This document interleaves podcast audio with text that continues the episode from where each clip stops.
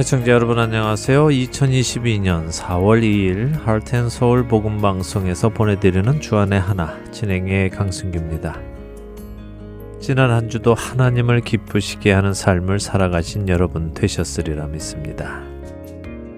또 4월이 시작됐습니다. 1년에 4분의 1을 보내고 4분의 2를 시작합니다. 다시 한번 각자의 삶을 점검하고 주어진 우리의 삶을 후회 없도록 채워가기를 소원합니다. 4월을 맞아 프로그램 개편이 있습니다. 지난 3개월 동안 주안의 하나 2부에 김용일 목사님께서 예수님의 열두 사도를 한 명 한명 설명해 주시며 그 안에서 은혜를 나누었죠.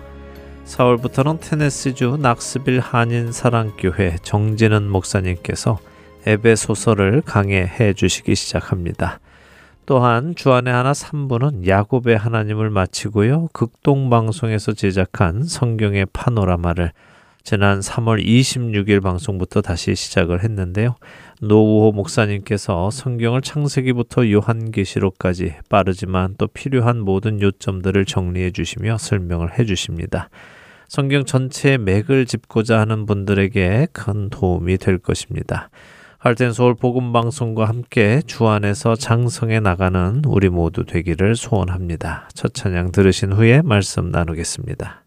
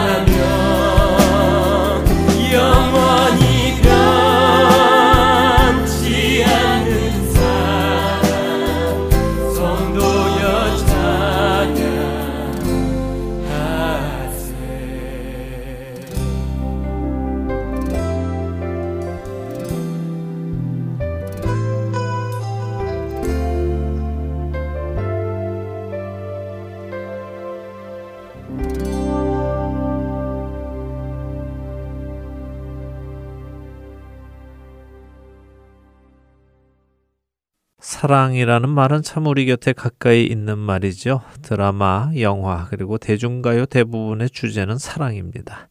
한국은 여러 서비스 종사자들이 사랑합니다 고객님이라는 말을 하기도 합니다. 영어로는 사랑을 love라고 하죠.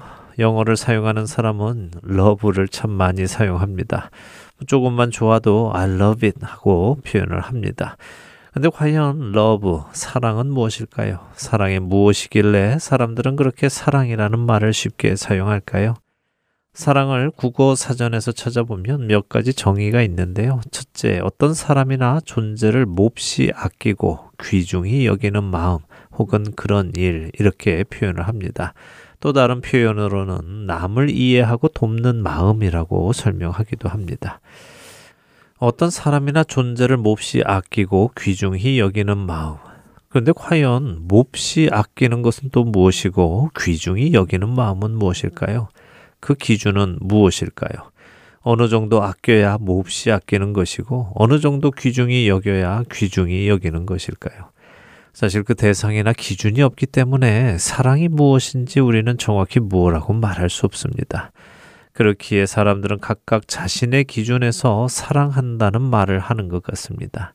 자신의 생각에 누구를 혹은 어떤 대상을 몹시 아끼고 귀중히 여긴다면 사랑한다고 생각하고 또 말하는 것이죠.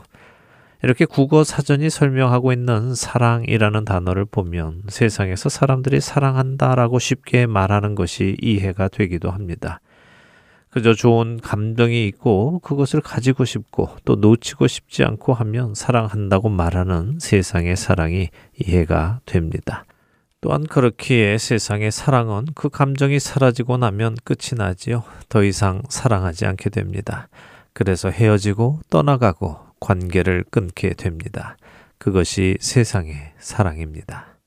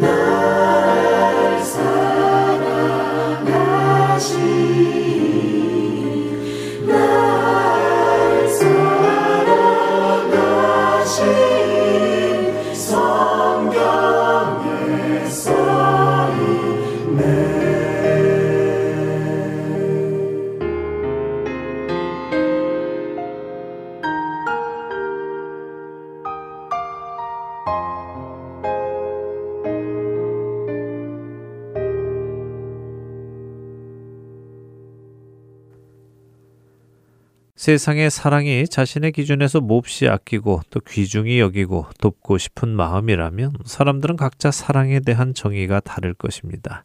그렇게 서로 정의가 다른 사람끼리 서로 사랑을 한다고 말한다면 거기에는 반드시 문제가 생깁니다.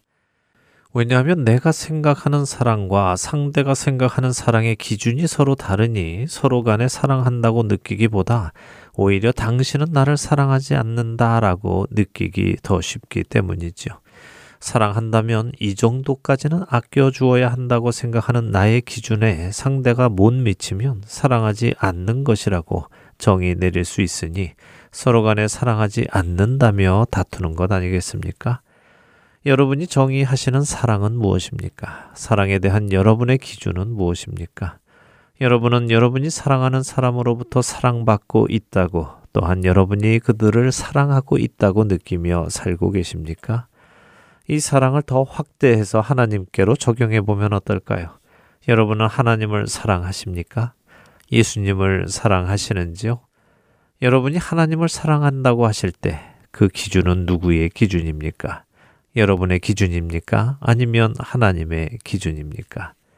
사랑이라는 단어가 성경에 처음 등장하는 본문을 보면 우리는 성경이 말씀하시는 사랑이 무엇인지 알 수 있습니다. 성경이 말씀하시는 사랑이 무엇인지를 알고 나면 우리는 내 안에 있는 것이 사랑인지 아닌지도 점검할 수 있겠지요. 구약 성경을 기록한 히브리어로 사랑은 아하브입니다. 이 아하브라는 단어가 성경에 처음 등장하는 곳은 우리가 잘 아는 창세기 22장입니다. 창세기 22장은 아브라함이 백세에 얻은 아들 이삭을 하나님께 번제로 드림으로 자신의 믿음을 증명하는 장이지요. 이 장에 아하브, 사랑이라는 단어가 성경 속에 처음 등장합니다.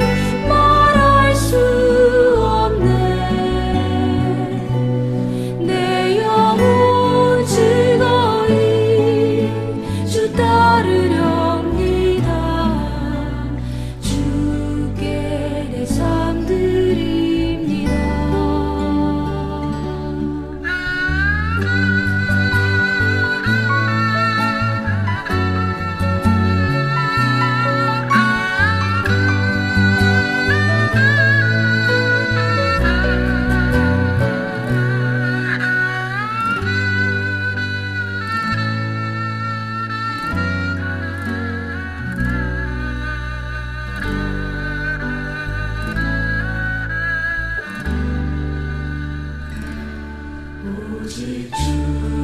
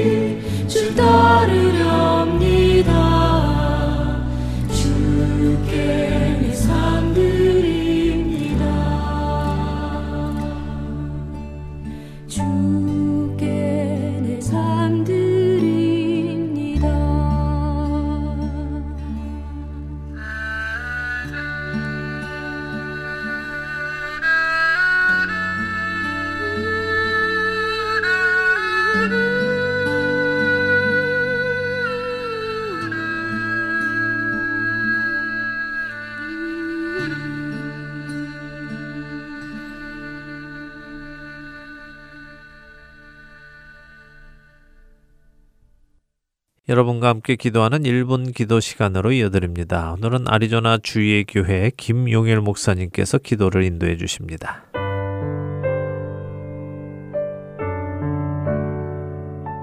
할텐서울 복음방송 1분 기도 시간입니다. 저는 애리조나 주의 교회 김영일 목사입니다. 오늘 함께 나눌 기도 제목은 우크라이나를 위한 기도입니다. 지난 2월 23일 우크라이나를 향한 러시아의 침공으로 전 세계 많은 사람들의 마음을 아프게 했습니다. 그리고 한 달 넘게 지속된 전쟁으로요. 많은 분들이 우크라이나를 위해서 기도하고 계시리라 생각됩니다. 매일마다 전해지는 뉴스를 통해서 보듯이요. 현재 우크라이나의 피해는 상당히 큽니다. 특히 최근에는 민간인을 향한 공격까지 이어지면서 민간인 사망이 늘어나고 있는 상황입니다. 전장 속에서 총성과 포성에 두려워하는 어린이들, 가족을 잃고 슬픔에 빠져 있는 사람들, 포탄을 피해서 삶의 터전을 뒤로하고 피난길을 떠나는 난민들, 그리고 조국을 지키기 위해서 전쟁터로 나가는 사람들. 그리고 우크라이나뿐만 아니라 러시아의 젊은 군인들 역시 사상자가 꽤 많다고 전해지고 있습니다. 너무나 슬픈 현실입니다. 그래서 이 시간 저희가 네 가지를 놓고 좀 함께 기도하기를 원합니다. 첫 번째는요. 우크라이나의 전쟁이 그치고 평화가 임할 수 있도록. 그리고 두 번째는 하나님께서 슬픔에 빠져 있는 우크라이나 사람들을 보호해 주시고 위로해 주실 수 있도록. 세 번째는 지도자들이 바른 판단을 할 수 있도록. 그리고 네 번째는 우크라이나에 계신 선교사님들을 위해서 우리 함께 기도하도록 하겠습니다. 기도하시겠습니다.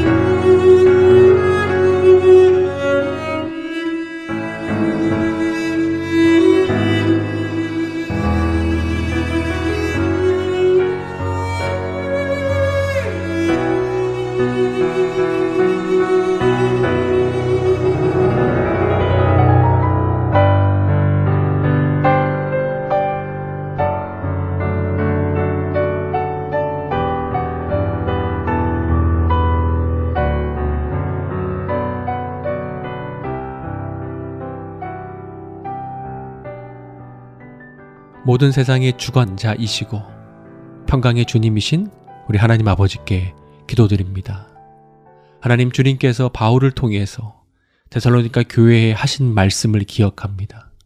평강의 주께서 친히 때마다 일마다 너희에게 평강을 주시고 주께서 너희 모든 사람과 함께 하시기를 원하노라. 하나님, 우크라이나인들의 탄식과 신음소리, 그리고 우크라이나를 위해서 기도하는 전 세계 수많은 기도자들의 기도 소리를 들으시고 그 땅에 주님의 평강을 허락하여 주시옵소서. 전쟁을 그치게 하여 주시옵소서. 슬픔에 빠진 많은 사람들에게 주님 용기와 힘을 주시고 나그네가 된 난민들을 주님께서 보호하여 주시고 일용할 양식을 허락하여 주시옵소서. 하나님 전 세계 지도자들이 바른 판단을 할 수 있도록 인도하여 주시옵소서. 그리고 전쟁의 위험이 크지만 여전히 우크라이나에 남아서 우크라이나인들을 돕고 계시는 선교사님들이 계십니다. 이분들이 주님 안에서 안전하게 사역하실 수 있도록 주님 보호하여 주시고 인도하여 주시옵소서. 감사하며 예수님의 이름으로 기도드렸습니다. 아멘.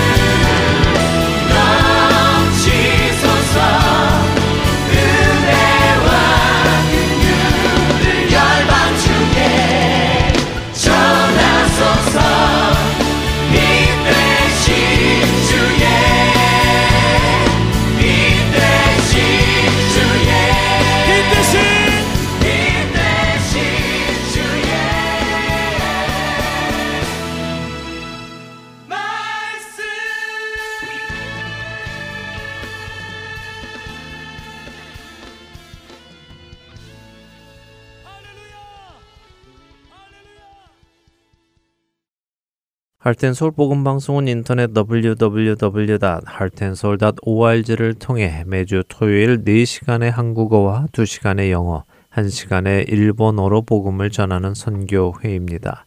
이 방송은 스마트폰 앱이나 팟캐스트를 통해 여러분의 스마트폰에서 들으실 수 있으며 매주 댁에서 CD나 MP3 CD로 받아서 들으실 수도 있습니다.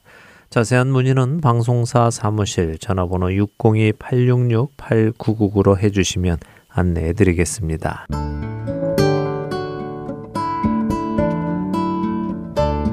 새로 나온 스마트폰 앱 사용해 보셨나요? 다운로드 기능은 물론이며 원하는 프로그램들만 따로 청취할 수도 있습니다. 그리고 하나 더. 스마트폰 1대1 문의 기능도 있다는 것 아시나요? 방송과 관련된 여러분의 문의 사항을 앱에서 1대1로 직접 문의하실 수 있습니다.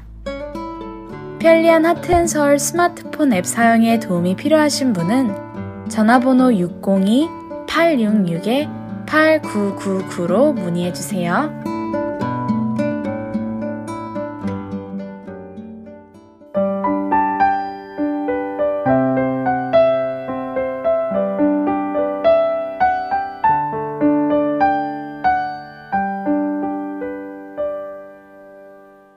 누가복음을 공부하는 시간입니다. 누가의 복음으로 이어드립니다.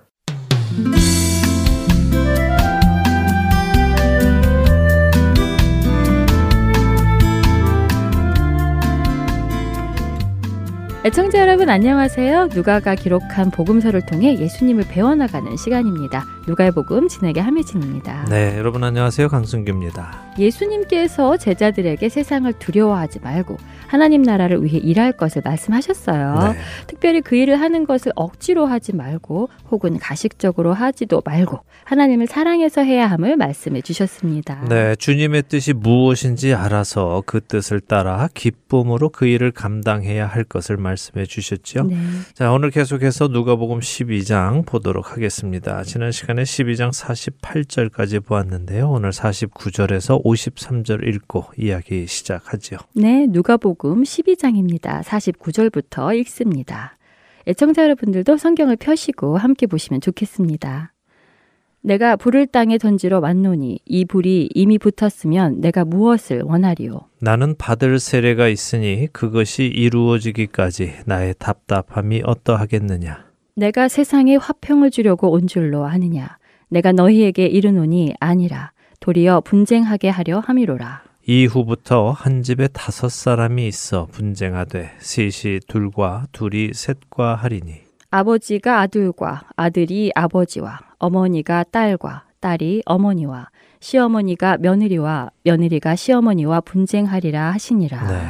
아, 이 본문이군요. 저는 이 본문을 읽을 때마다 뭔가 예수님의 성품과는 맞지 않는 듯한 말씀을 하셔서 늘 조금 와닿지 않던데요. 네, 아무래도 그렇지요. 평화의 왕이신 예수님께서 화평을 주러 온 것이 아니라고 말씀하시고 또 분쟁하게 하려 오셨고 땅에 불을 던지러 오셨다고 하시니 우리가 알고 있는 예수님의 온유하시고 극률하시고 또 사랑이 넘치는 모습과는 매치가 잘 안 됩니다. 네.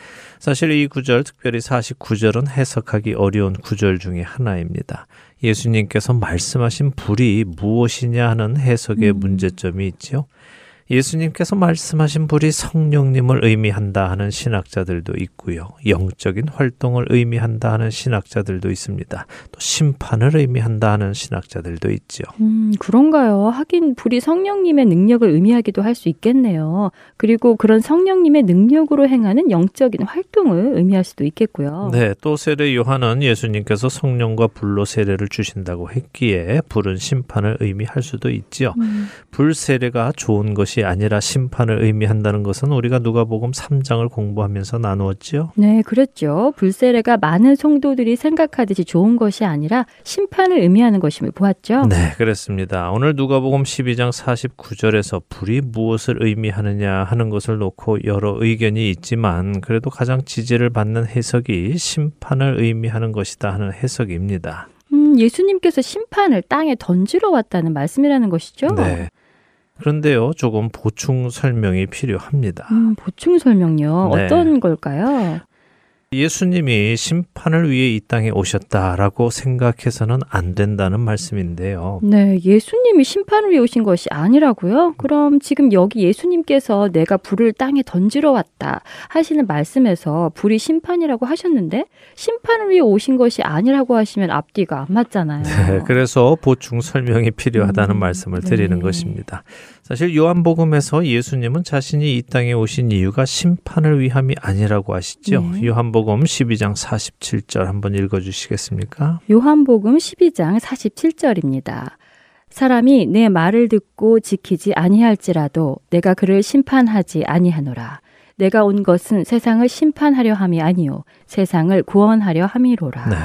그렇네요. 세상을 심판하러 오신 것이 아니라 구원하려고 오신 것을 말씀하시네요. 네, 그뿐이 아니죠. 같은 요한복음 3장 17절에서도 이렇게 말씀하십니다. 하나님이 그 아들을 세상에 보내신 것은 세상을 심판하려 하심이 아니요 그로 말미암아 세상이 구원을 받게 하려 하심이라 하시죠. 하나님이 예수님을 보내신 이유 역시 세상을 심판하려 하심이 아니라 세상의 구원을 받게 하려 하심이라고 하시고요. 네. 그래서 예수님이 불을 땅에 던지러 오셨다 하는 말씀을 심판하러 오셨다라고 이해하시면 성경 안에서 서로 충돌이 생깁니다. 네. 그래서 보충 설명을 드려야 하는데요. 제가 다른 방송에서도 여러 번 말씀드렸는데요. 예수님께서 이 땅에 오셨다는 것은 죄인을 구원하시기 위함이기도 하지만 동시에 하나님의 심판이 시작된 것이라는 설명을 드렸습니다. 흔히 말하는 말세의 시작이죠. 네, 기억이 나요. 예수님이 오신 것이 세상의 종말의 시작이라고 하셨던 것 같아요. 네, 그렇습니다. 히브리서 1장 1절과 2절 말씀 기억하시죠? 선지자들을 통해 말씀하시던 하나님께서 이 모든 날의 마지막에는 아들을 통해 말씀하셨다라고 하시죠. 또 베드로 사도도 베드로전서 1장 20절에서 예수님께서 말세에 우리에게 나타나셨다라고 말씀을 하십니다. 그래서 오늘 이 누가복음 12장 49절부터의 말씀 역시 이 관점으로 읽고 이해해야 합니다. 내가 불을 땅에 던지러 왔느니 이 불이 이미 붙었으면 내가 무엇을 원하리요? 예수님이 오셨다는 것은 하나님께서 이 세상을 심판하시기로 결정하신 것입니다. 노아의 때를 생각해 보죠. 하나님께서는 처음 지은 세상을 물로 심판하기로 하셨죠. 그러나 심판 전에 노아에게 방주를 짓게 하셨고 방주를 통해 구원을 베푸셨습니다. 두 번째 세상을 심판하시는 것 역시 마찬가지입니다. 하나님께서는 두 번째 세상을 심판하기로 결정하셨습니다. 이것이 말세의 시작입니다.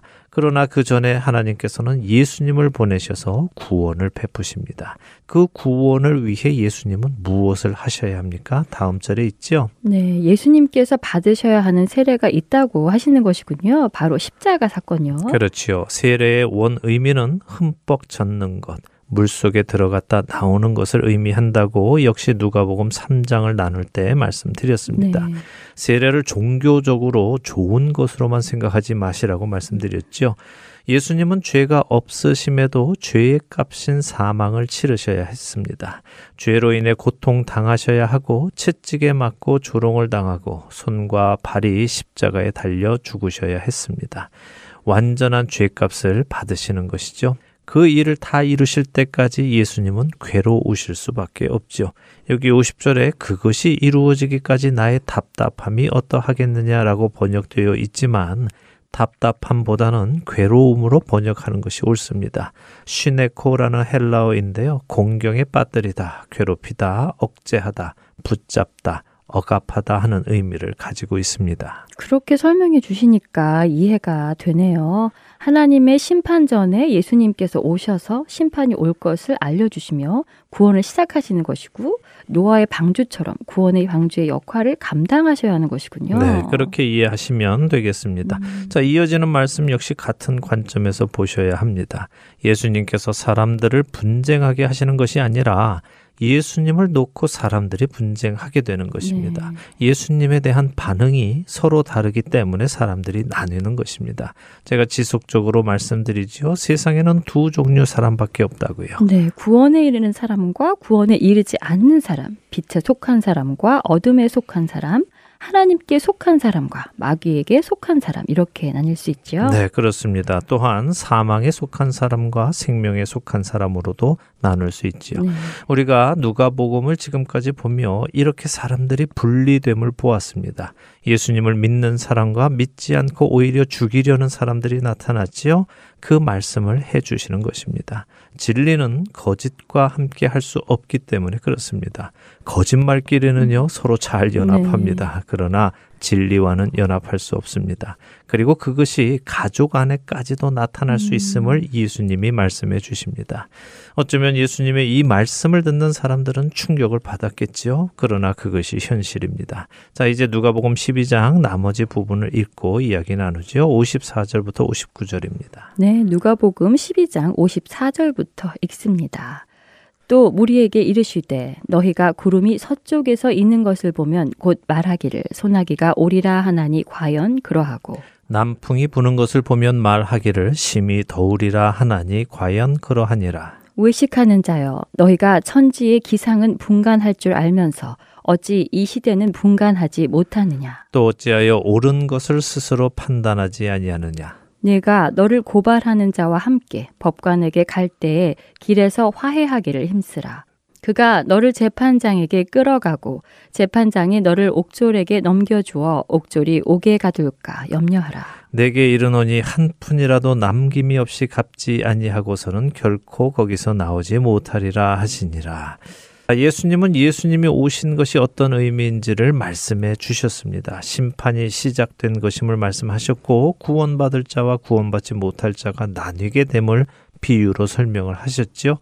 그리고는 무리들에게 말씀하십니다. 너희가 구름이 서쪽에서 이는 것을 보면 소나기가 오겠구나 하고 말하지 않느냐 하시죠. 음. 이스라엘에서 서쪽은 지중해입니다. 바다 쪽에서 구름이 몰려오면 비가 오겠구나 하고 생각하는 음. 것이 당연하다는 말씀입니다. 또 이스라엘에서 남쪽은 아라비아 사막이 있는데요. 남쪽에서 바람이 불어오면 아주 덥겠구나 하고 알 수 있는 것처럼 이 시대도 분별하라는 말씀입니다. 네, 예수님이 오신 이 시대가 무슨 의미인지를 깨달으라는 말씀이군요. 그렇죠. 구름이 서쪽에서 보이면 비가 오고 바람이 남쪽에서 불어오면 아주 덥겠구나 하고 알 수 있듯이 하나님께서 메시아를 보내신 것은 심판이 다가오고 있으니 그 전에 구원에 이르러야 한다는 것을 생각하라는 음. 말씀입니다. 그리고는 더해 주시죠. 옳은 것을 스스로 판단해라.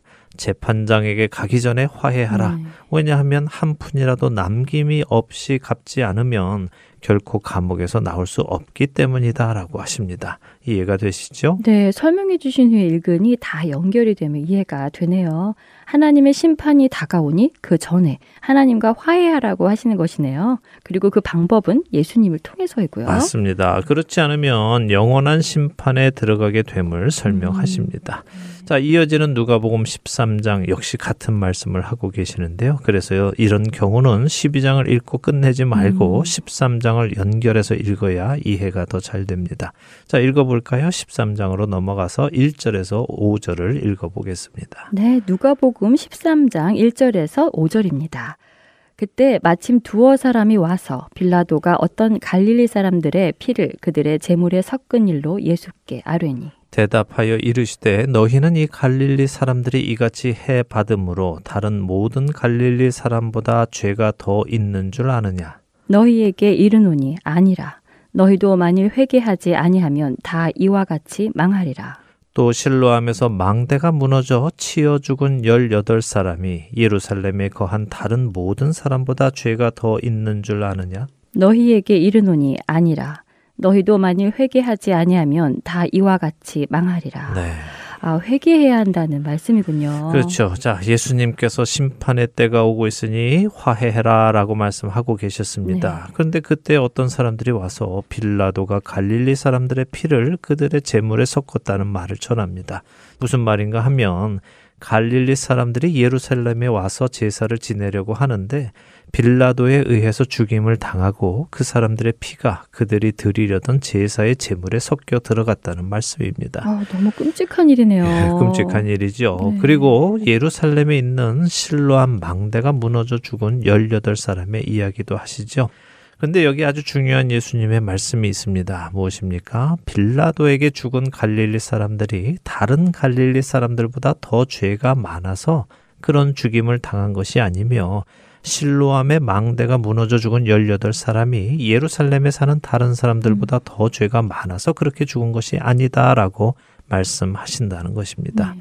자, 유대인들의 문화 안에서 사람에게 어떤 끔찍한 일, 안타까운 일, 또 예사롭지 않은 일이 일어나면 그 사람이 무언가 잘못해서 하나님께 저주받은 것으로 생각을 합니다.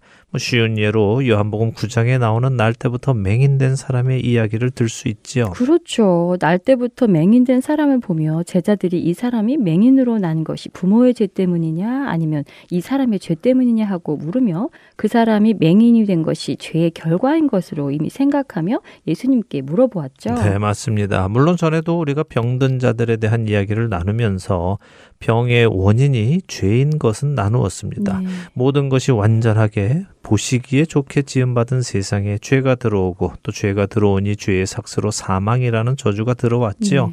사망이 들어오니 사망에 이르게 하는 각종 질병이나 사고 등도 일어나는 것입니다. 그러나 그것이 병이든 그 한 사람의 특정한 죄라고 말할 수 없다고 말씀드렸습니다. 그것은 그럴 수도 있고 그렇지 않을 수도 있음을 우리는 성경에 나오는 사람들을 통해 확인을 해 왔습니다.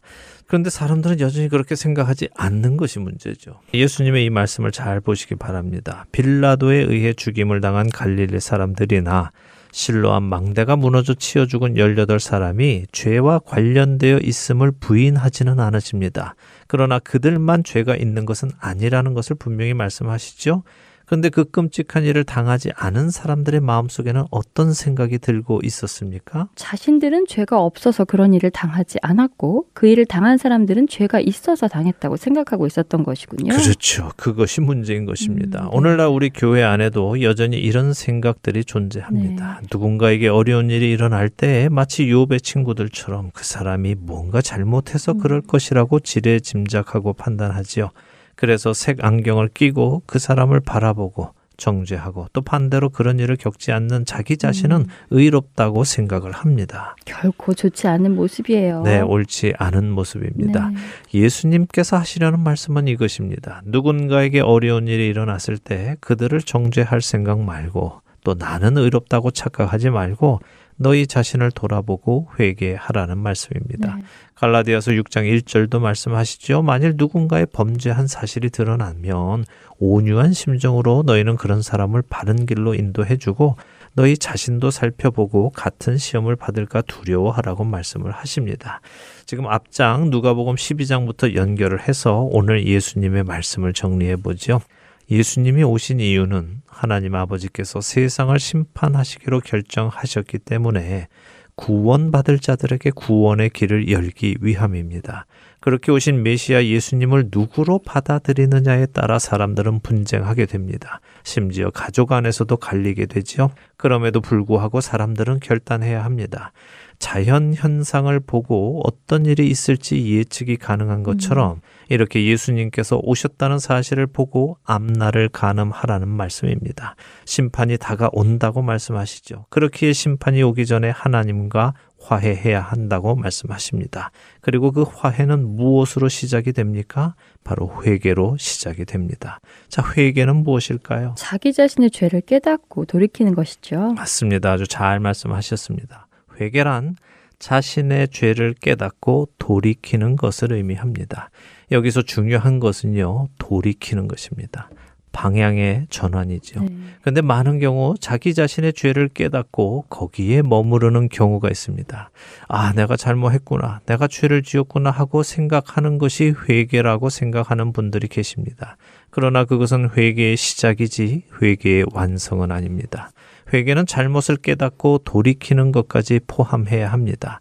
아무리 내가 잘못했다고 생각을 하고 통곡을 한다 하더라도 돌이키지 않으면 그것은 회개가 아닙니다. 여러분이 운전을 하고 가시다가 길을 잘못 들은 것을 깨달았다고 생각해 보죠. 아이고, 잘못 왔네. 이 길로 계속 가면 집으로 못 가는데 하며 깨달았다면 어떻게 해야 합니까? 방향을 바꾸고 옳은 길로 가야죠. 그렇죠. 그냥 계속 잘못된 그 길을 운전하고 가면서 아이고 잘못 음. 왔네, 잘못 왔어 한다면 그 사람은 결국 다른 곳에 가게 되어 네. 있습니다. 자, 이 사실을 잘 기억하시기 바랍니다. 회개는 잘못을 깨닫는 것이 아니라 잘못을 깨닫고 돌이켜 바른 길로 가는 것입니다. 부디 성경적인 이 회개가 우리 안에 있기를 소원합니다. 아멘. 우리 각자가 정말 참된 회개를 했는지 점검해 봐야 하겠습니다. 네. 내가 회개한 사람이라면 이제는 옳은 길 위에 가고 있겠지요? 확인해 보기 원합니다. 네, 예수님의 경고의 말씀 너희도 만일 회개하지 아니하면 다 이와 같이 망하리라라고 하신 그 말씀을 기억하며 회개하는 우리 모두가 되게 바라면서요. 누가의 복음 오늘 시간은 마치도록 하겠습니다. 네, 저희는 다음 주에 다시 찾아뵙겠습니다. 안녕히 계세요. 안녕히 계십시오.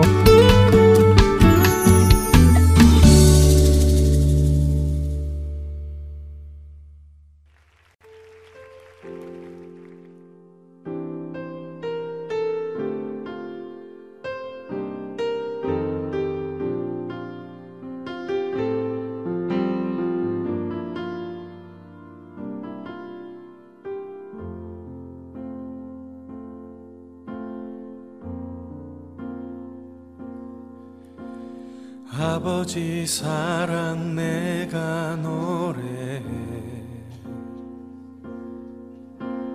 아버지 은혜 내가 노래해. 그 사랑 변함없으신 거짓없으신 성실하신 그 사랑.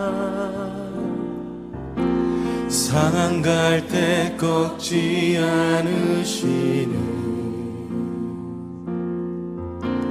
꺼져가는 등불 끄지 않는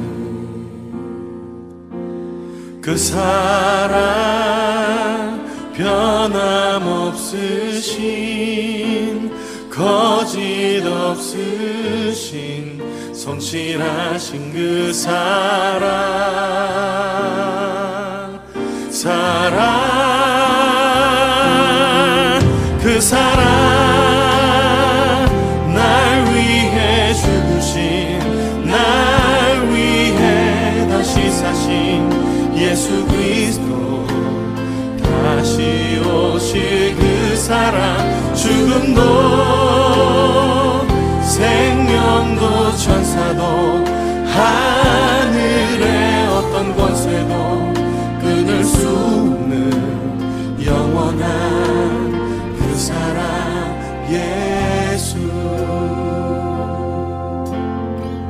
아버지 그 사랑을 다시 한번 찬양하길 원합니다.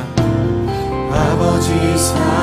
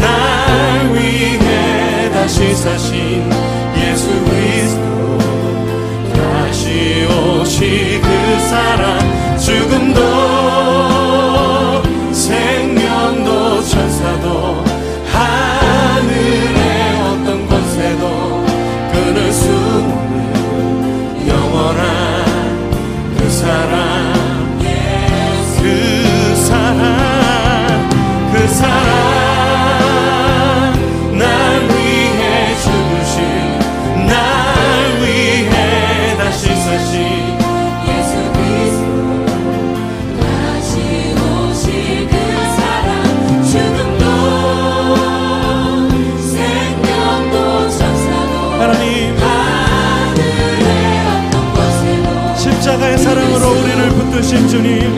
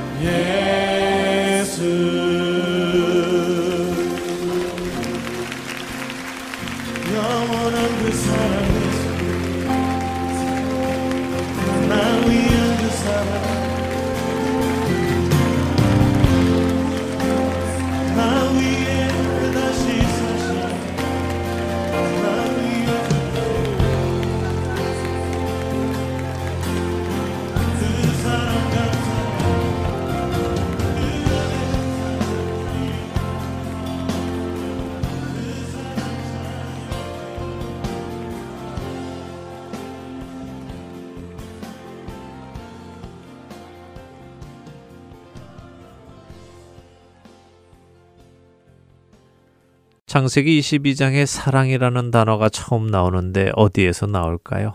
하나님께서 아브라함을 사랑하셨다라고 하셨을까요? 아니면 아브라함이 하나님을 사랑했다 이렇게 나올까요?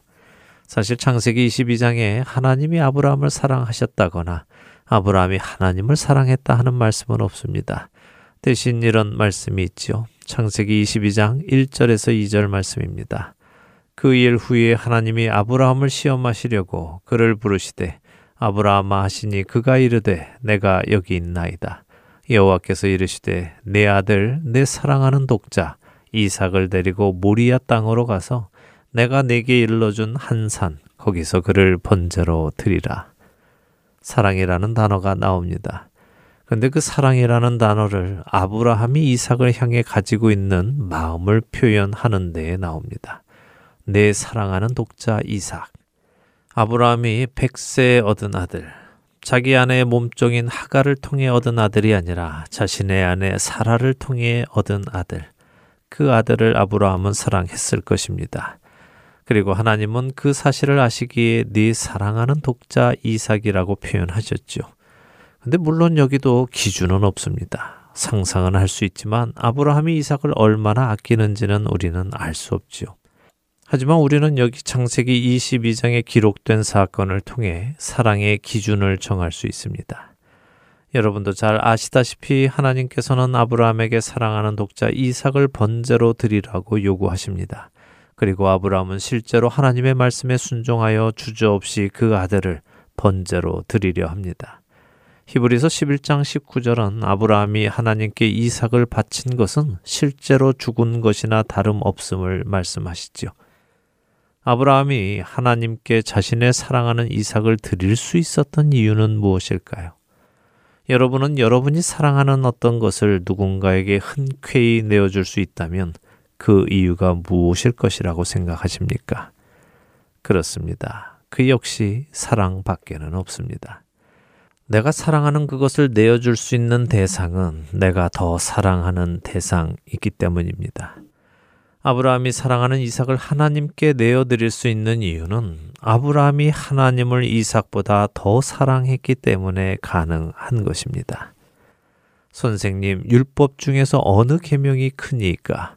예수께서 이르시되 네 마음을 다하고 목숨을 다하고 뜻을 다하여 주 너의 하나님을 사랑하라 하셨으니 이것이 크고 첫째 되는 계명이요 예수님께서는 612개나 되는 계명 중 가장 큰 계명이 내 마음을 다하고 목숨을 다하고 뜻을 다하여 너의 하나님을 사랑하는 것이라고 마태복음 22장 37절과 38절에 말씀하셨습니다.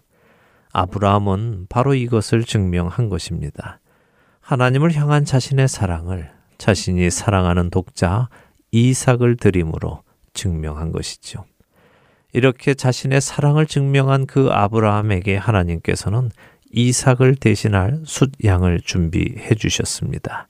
뿐만 아니라 먼 훗날 아브라함이 이삭을 드렸던 그 산에서 하나님께서는 자신의 어린 양 예수 그리스도를 세상을 향해 내어 주십니다. 하나님이 세상을 이처럼 사랑하사 독생자를 주셨으니 이는 그를 믿는 자마다 멸망하지 않고 영생을 얻게 하려 하심이라. 요한복음 3장 16절 말씀입니다. 아브라함이 하나님께 자신의 사랑하는 독생자 이삭을 드렸던 것처럼 하나님께서는 세상을 사랑하셔서 자신의 사랑하시는 독생자 예수 그리스도를 주십니다. 사랑하는 할텐 서울 복음 방송의 청자 여러분, 성경이 말씀하시는 사랑은 무엇이라고 생각하십니까? 그 기준은 무엇입니까? 그것은 내가 사랑하는 것도 내어줄 수 있는 것입니다. 하나님의 사랑이 우리에게 이렇게 나타난 바 되었으니 하나님이 자기의 독생자를 세상에 보내심은 그로 말미암아 우리를 살리려 하심이라. 사랑은 여기 있으니 우리가 하나님을 사랑한 것이 아니요 하나님이 우리를 사랑하사 우리 죄를 속하기 위하여 화목제물로 그 아들을 보내셨습니다. 사랑하는 자들아 하나님이 이같이 우리를 사랑하셨은즉 우리도 서로 사랑하는 것이 마땅하도다. 요한일서 4장 9절에서 11절의 말씀입니다. 하나님의 사랑을 받아 하나님을 사랑하게 되었다면 이제 우리는 그 사랑으로 서로를 사랑해야 합니다. 내가 사랑하는 것들도 하나님을 위해 기꺼이 내어드리고 형제 자매들을 위해 기꺼이 내어줄 수 있는 그 사람이 사랑하는 사람입니다. 하나님의 사랑이 깨달아져 나도 하나님을 사랑하고 형제 자매를 사랑하는 우리가 되기를 간절히 소망합니다. 그로 인해 우리 안에서 세상 사람들이 예수님을 볼 수 있게 되기를 소망합니다. 한 주간도 마음과 목숨과 뜻을 다해 주를 사랑하고 형제 자매를 사랑하시는 저와 애청자 여러분이 되시기를 소원하며 오늘 주안의 하나 여기에서 마치도록 하겠습니다. 함께 해주신 여러분들께 감사드리고요. 저는 다음 주 이 시간 다시 찾아뵙겠습니다. 지금까지 구성과 진행의 강순기였습니다. 애청자 여러분 안녕히 계십시오.